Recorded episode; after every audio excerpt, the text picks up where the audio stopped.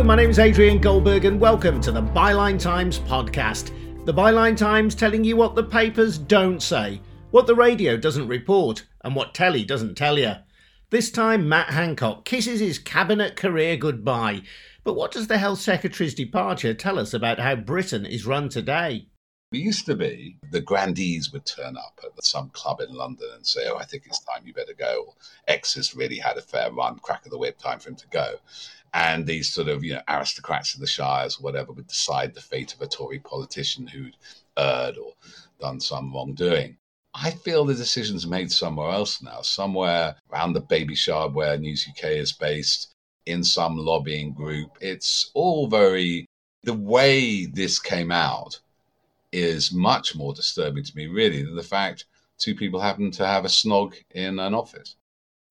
Plus, an exclusive interview with Jolyon Maugham, the lawyer who has taken a pay cut to become the scourge of government. His Good Law Project has challenged ministers over PPE contracts awarded, sometimes, to their friends.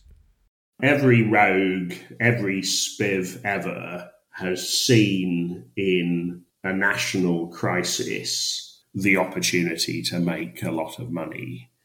All that to come. First, a reminder that unlike, say, GB News, Byline Times isn't backed by a hedge fund or foreign investor. Our independence allows us to speak truth to power and to challenge corporate interests. You can help by taking out a subscription to our brilliant monthly newspaper, the Byline Times, a snip at just £36 a year. Get more details on how to subscribe at bylinetimes.com. That's bylinetimes.com, and enjoy the satisfying thunk of a quality newspaper landing on your doormat. Now, Matt Hancock's recent departure as Health Secretary felt like a landmark moment in the history of Boris Johnson's government. The Prime Minister stood by Dominic Cummings after the Barnard Castle incident. He refused to sack Priti Patel when she was found to have bullied staff at the Home Office. Robert Jenrick kept his position as Housing Secretary after helping a Tory donor save hundreds of millions of pounds in tax. And even the exam grading fiasco couldn't dislodge Gavin Williamson as Education Secretary. Hancock would have remained in office too if Johnson had had his way, despite snogging colleague Gina Colodangelo in the office and thus breaching the social distancing guidelines he had helped draw up. Regardless of what the PM later tried to claim, it was backbench Conservative MPs, not him, who finally persuaded the Health Secretary to go. Byline Times executive editor Peter Dukes has been reflecting on Hancock's final half hour. The reason that Hancock actually turned out to have resigned was about having an affair with somebody he worked with, right, who was taken on business trips, was given a role in the Department of Health. I think Boris Johnson is in a tricky situation with this, because if anybody remembers the Jennifer Arcuri saga, which one, apparently they had a relationship over many years, and she was taken on business trips when he was mayor of London, given grants.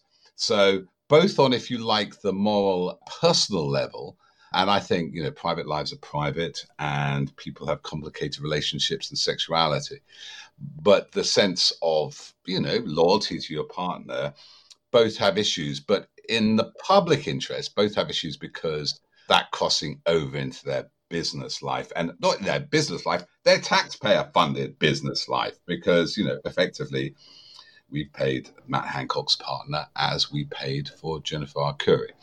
So there's, on that personal level, he is somewhat on a sticky wicket. And if you remember back, according to Dominic Cummings, when he was previously number 10 advisor, he keeps on leaking out these text messages. Prime Minister thought his Health Secretary was effing hopeless back a year ago. And it is, I suppose, extraordinary for all of us, and a sort of a horrible flashback to the 90s. Here we go. Personal sleaze, titillating scandal. He leaves because of that, not because all the failures of the coronavirus response. Can't even list the, deceptions over data, the sharing of data with private companies, the failures of so many of the medical programs under his control, with the exception of the vaccine, which has been successful. So I just think we can see why Boris Johnson didn't want to sack him, because he'd have to sack himself. So you notice too, if you have a habit of misleading the public. And I think there's quite a well-documented account, particularly by Peter Oborne, and a video, Peter Saranovich, you can find it on Twitter.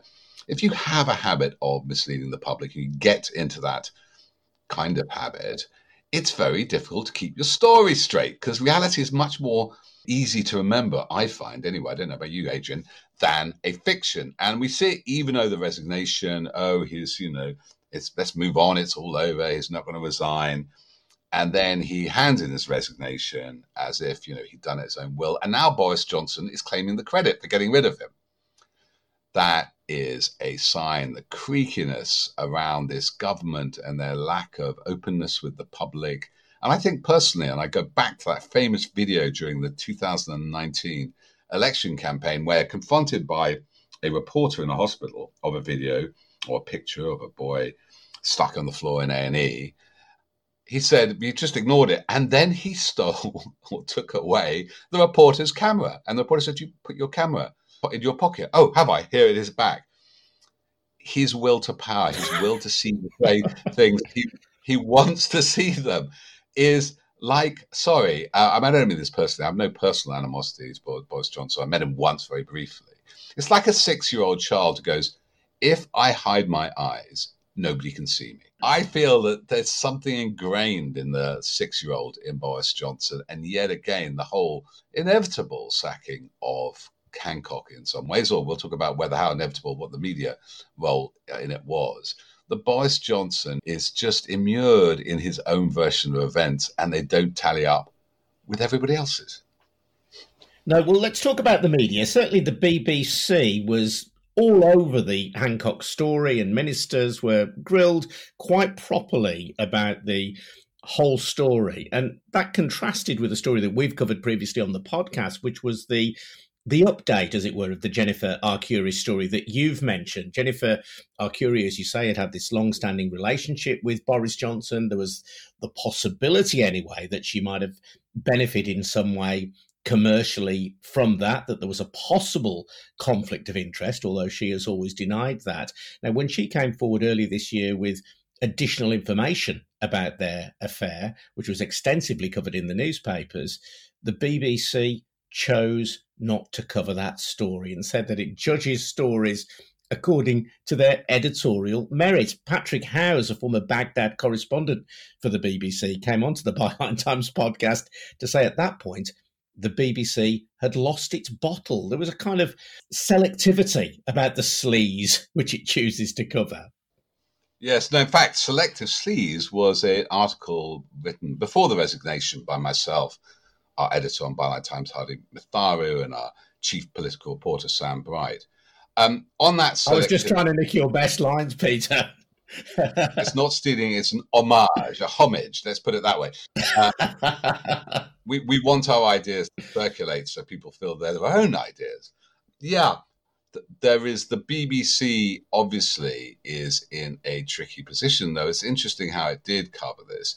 It was given permission to cover this. And we all know about the BBC. It's not brilliant at breaking stories. And it kind of relies on somebody like the Telegraph, you know, to break MPs' expenses in a way that generally a newspaper will break things first and the BBC will cover them. And for some reason, most of the newspapers were not interested in the Jennifer Arcuri affair. Why? Because they want to keep Boris Johnson in place for whatever reason. The fact he used to work for the Telegraph, the fact the Mail likes his Brexit stance, the fact that the Sun and Rupert Murdoch's Times are very close to Michael Gove, maybe that has something to do with what we see on the front pages and therefore what the BBC will follow. So it begs the question to me, Adrian, I don't know if you agree, why now with Matt Hancock? Why this thing? Let alone how on earth a camera happened to be placed in some sort of, was it a fire alarm or something, on a ceiling in a government ministry, and they wait, I think, 6 weeks for this to get out to the press. I presume, I don't know, that somebody's paid a lot of money for it. Maybe that took time.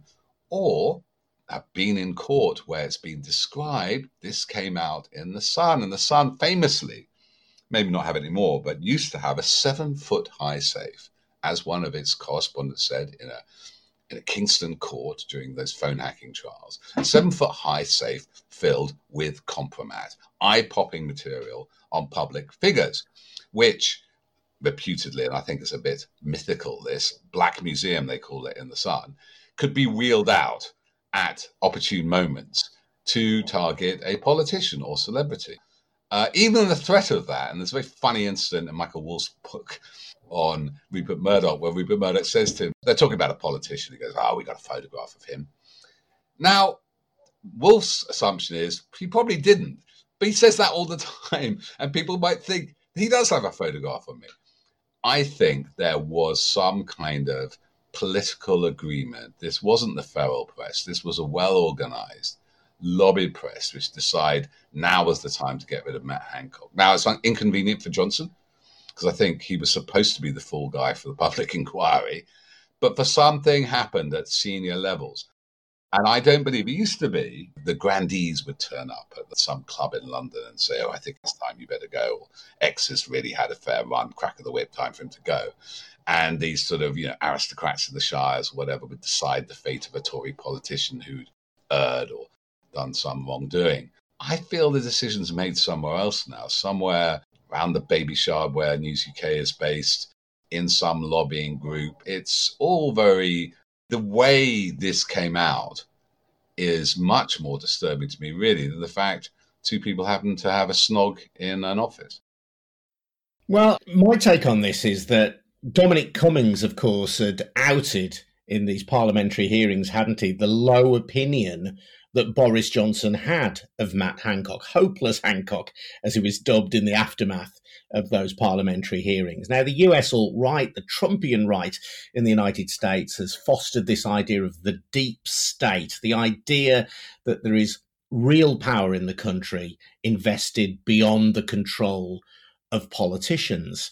And when the Matt Hancock story came to light, I thought of that and thought, well, isn't it convenient? I don't know if there's a deep state. I'm not suggesting that there is one operating in Britain, but there was something shadowy about the emergence of this story and something very convenient for the timing of Boris Johnson, because he could not sack Matt Hancock in the aftermath of the Dominic Cummings revelations, because that would demonstrate that what Dominic Cummings had said was true. And if what Dominic Cummings had said was true in that respect, how much else of what Dominic Cummings has said was true?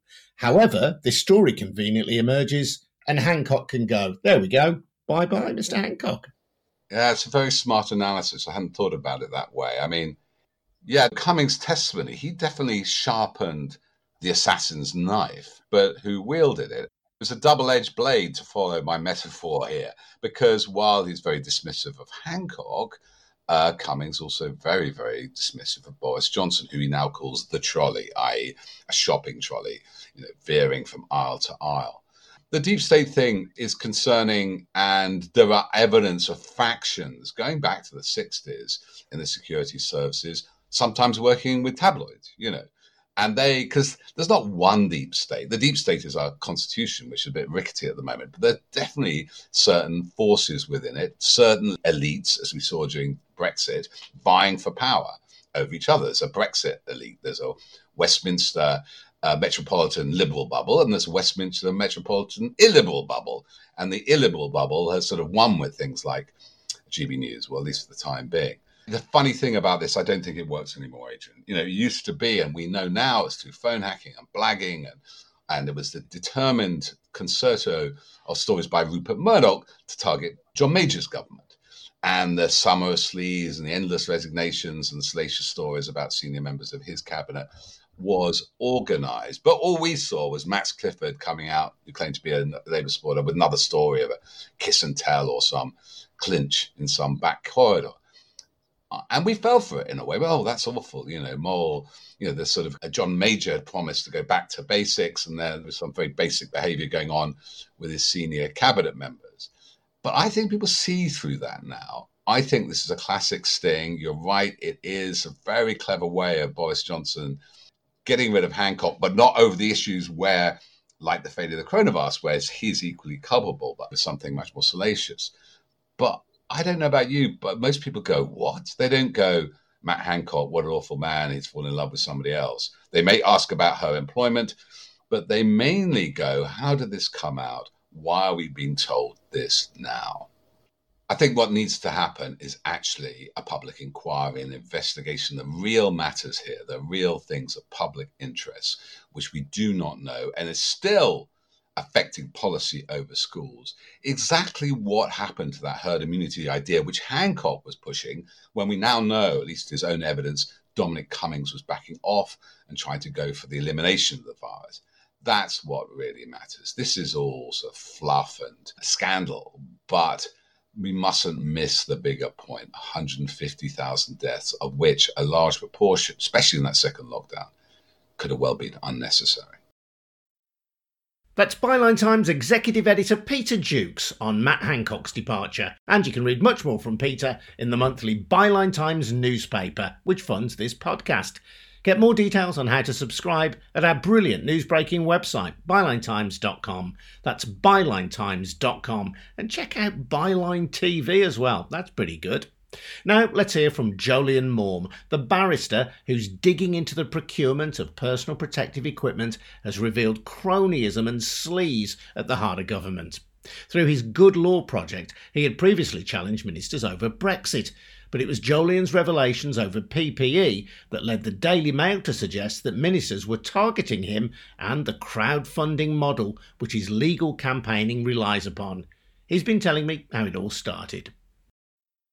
Well, it began really in 2013. I was practicing at the bar. I had a very lucrative and growing practice litigating tax avoidance cases, usually for the baddies. But I was bored, and it's not a particularly attractive story, but it is a true story. I was bored, and Margaret Hodge was quite rightly making a lot of noise about tax avoidance, and I knew where the bodies were buried, often because it was my clients who had dug them in. And so I started writing about tax avoidance. I thought to myself, I can inform the public debate, and in a way that's really quite important, because although as a barrister you act for all sorts of people who you don't like, and it's important that you do. That's why we have the cadrank rule. You're nevertheless entitled to have your personal views as well. I had my personal views about tax avoidance, and I began to write them. And so very quickly, as it happened, because I had decent communication skills and a first-rate technical knowledge, I was picked up by initially the Labour Party and then by the Conservative Party. And the blog that I was writing became very, very influential. Tax was not then a very crowded marketplace. There weren't many people around who actually knew their stuff and were prepared to speak to journalists. Most people who know their stuff use that knowledge to get very, very rich. And I just wasn't that interested in doing that. So over the course of that process, I began to build up quite a big profile, a profile in the media, profile in politics, and also a profile with campaigning organisations. So I remember an international campaigning organisation coming to me and saying, we'd like to litigate in this field, and we've got an idea. Can you help us work it up? And we couldn't get it off the ground, as it happens. But when I then began to see issues that I was interested in the public domain, that I thought that people should be litigating because I thought they were wrong, I suppose the seed had been planted in my mind. By the time of the Brexit referendum, had built a sufficient public platform to be able to launch cases on my own rather than waiting for a client to approach me with their ideas. The bar is not a very entrepreneurial profession. We're very sort of passive, and we sit and wait for people to approach us with their problems, which we're trained to solve. I had crossed the Rubicon, really. I had ideas of my own, and I was happy to use the law to pursue them. It was a gradual process. During the course of the Brexit years, I brought a number of successful challenges. That grew my public profile. And during the course of that process, Good Law Project emerged. So I was given a relatively small sum of money, £10,000, by a man called Rupert Evans, who's still on the board of Good Law Project. He said, I want you to use this money to amplify your voice. There's no strings. And I and ahed and eventually accepted. And I used the money to set up the website of Good Law Project, at least in its first iteration. We didn't really get going until I paused for breath and appointed very talented COO, Siham Bortkosh. She began to professionalise what had hitherto been really no more than me and my battered mobile phone. And we now have 18 employees, but I imagine by the end of the year we'll have 30. So the Good Law Project is fundamentally your job now, seeking to gain redress for ordinary citizens against government using legal processes. That's right. It's a full-time job. It's more than a full-time job, indeed. I work much harder, doing much more difficult work for much less money running Good Law Project than at the bar. I mean, it was a funny month back in February because in that month, Good Law Project had two judicial reviews, both of which we now know we've won. And I argued two tax cases. And each of those cases paid a sum that dwarfed my annual salary for Good Law Project. And more than that, they were much easier. So arguing tax cases felt a bit like doing a Sudoku on the train on the way home. You know, it's a sort of intellectual puzzle to be solved, not this sort of all-consuming, slippery octopus that represents litigating against a profoundly sleazy, dishonest, law-breaking government. You reference the taxi rank principle, whereby lawyers will have to take the next case that is up, whether or not they personally agree with it. But did you have a guilty conscience about representing big companies who were seeking to avoid tax? I didn't actually do much work with companies. It was mostly individuals. I don't think I had a guilty conscience, no. I mean, the cab rank rule is an important principle. If barristers take a view about who is entitled and who is not entitled to legal representation, then the rule of law begins to collapse because those who are accused by the state of wrongdoing lack the ability to defend themselves. So no, I didn't have a guilty conscience, but I did know that it wasn't what I was put on this earth to do. The work that I now do, I find immensely more fulfilling. It makes me much happier, despite the fact that I work much harder and get paid much less. You talked about the current sleazy government as you describe it. When did you first become conscious that PPE contracts, for example, were not being issued in accordance with traditional procurement principles? Every rogue, every spiv ever has seen in a national crisis the opportunity to make a lot of money. So there was nothing new about how government tendered for PPE, the sorts of people that it put in the VIP lane, we believe for self-interested reasons on occasion. There's nothing new about the enormously wealthy seeing in this human tragedy an opportunity to make vast sums of money. We saw the evidence of it, I suppose, in about June, when we knew really very little about what was happening. But what we could see was pretty alarming. You know, there was this confectionery wholesaler in Northern Ireland that had won £108 million of PPE contracts. There was a small pest control specialist in Littlehampton that had won, initially we were told £108 million, then we were told £36 million, and it now emerges about £350 million of PPE contracts.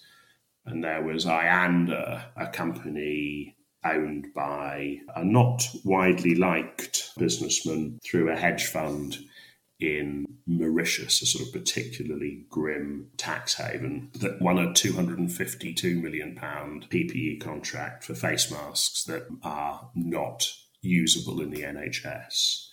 And, you know, what we smelt then smelt bad enough for us to ask procurement lawyers to look at it for us. And as we have learned more and more, the story has got uglier and uglier. The smell has become all-pervading. And I think it is the sort of defining feature of this government for me, is its sleaze, its contempt for principles that served the United Kingdom for many centuries, principles around self-restraint, around a kind of cultural adherence to good governance, around the notion of the value, the public interest in proper scrutiny, the value in the public continues to trust government, continues to trust the state, continues to believe that the state is acting in the public interest. A sort of self-regulation of the powerful, which is the only way a country without a proper constitutional framework can function. And it was your work, wasn't it, which uncovered the existence of the VIP lane, this idea that if you were recommended by a cabinet minister, by an MP or by a peer, you had a fast track to the front of the queue to supply the government with PPE. That's right. We were leaked documents that showed the existence of a VIP lane. Those are government's letters, not mine. We were pretty shocked because it showed a different process for VIPs than for everyone else. We published details of the VIP lane, and none of the media would carry that story. Eventually, David Rose at the Daily Mail picked it up sometime later. I think The Independent ran a small piece about it, but The Guardian, the BBC, the Financial Times, no one else would cover it. I mean, many of those media outlets have come back to me and apologised. I suppose it was such an extraordinary thing that I understand that they found it difficult to believe. But we did have the documents, and I was prepared to share sufficient details of the documents, sufficient details for them to publish without revealing our sources. Of course, everyone has now seen government documents talking about the existence of the VIP lane. We've seen some of the companies that have gone through it. So many of these stories have been picked up by Sam Bright at Byline Times, and Sam has done his own original digging as a journalist as well. And it strikes me it's a curious feature of much of your dogged investigative work, that it's the kind of research that traditionally would have been carried out by journalists. And yet journalists in mainstream outlets have very often ignored what you've done. We get a reasonable amount of pickup from the mainstream press usually. I think that the nervousness, the lack of courage, let me put it accurately, that characterise the response to our VIP lane revelations is a really regrettable feature of the media landscape more generally. I mean, it's a slightly more complex picture, I think, than your question suggests. One of the reasons we succeed where the Fourth Estate, generally speaking, does not is because government ignores its obligations under the Freedom of Information Act, FOIA, which is an important route for the delivery of stories into the public domain via leading media outlets. And if government ignores the FOIA regime, then it gives an advantage to those like us who are litigating and who can force transparency with a sort of sharper-edged mechanic of litigation than media outlets that are forced to rely on the sort of blunt mechanic of FOIA.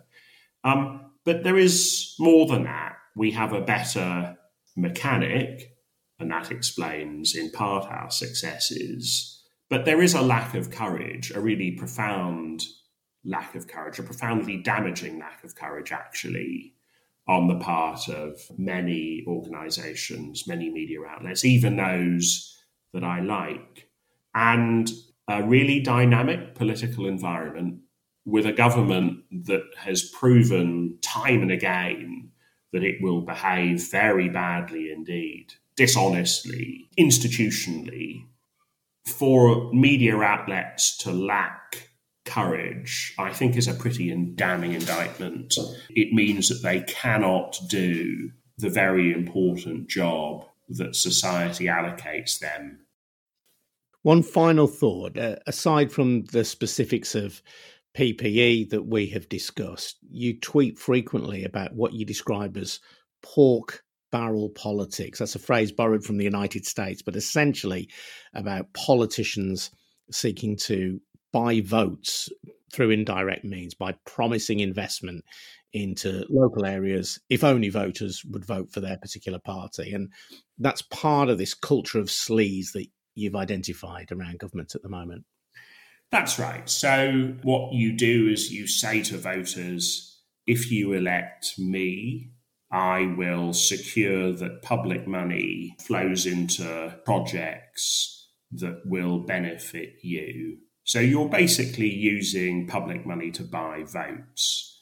Pork barrel politics is a phrase from the US. We have never seen it, or at least not in modern times in the UK. But it's pretty clear to me, certainly if you look at who is getting all of the money, that, and you look at indeed at the messaging from Conservative Party MPs and would-be MPs, that the public is being told, if you want investment in your local area, you need to vote Conservative. If you don't vote Conservative, there won't be any investment.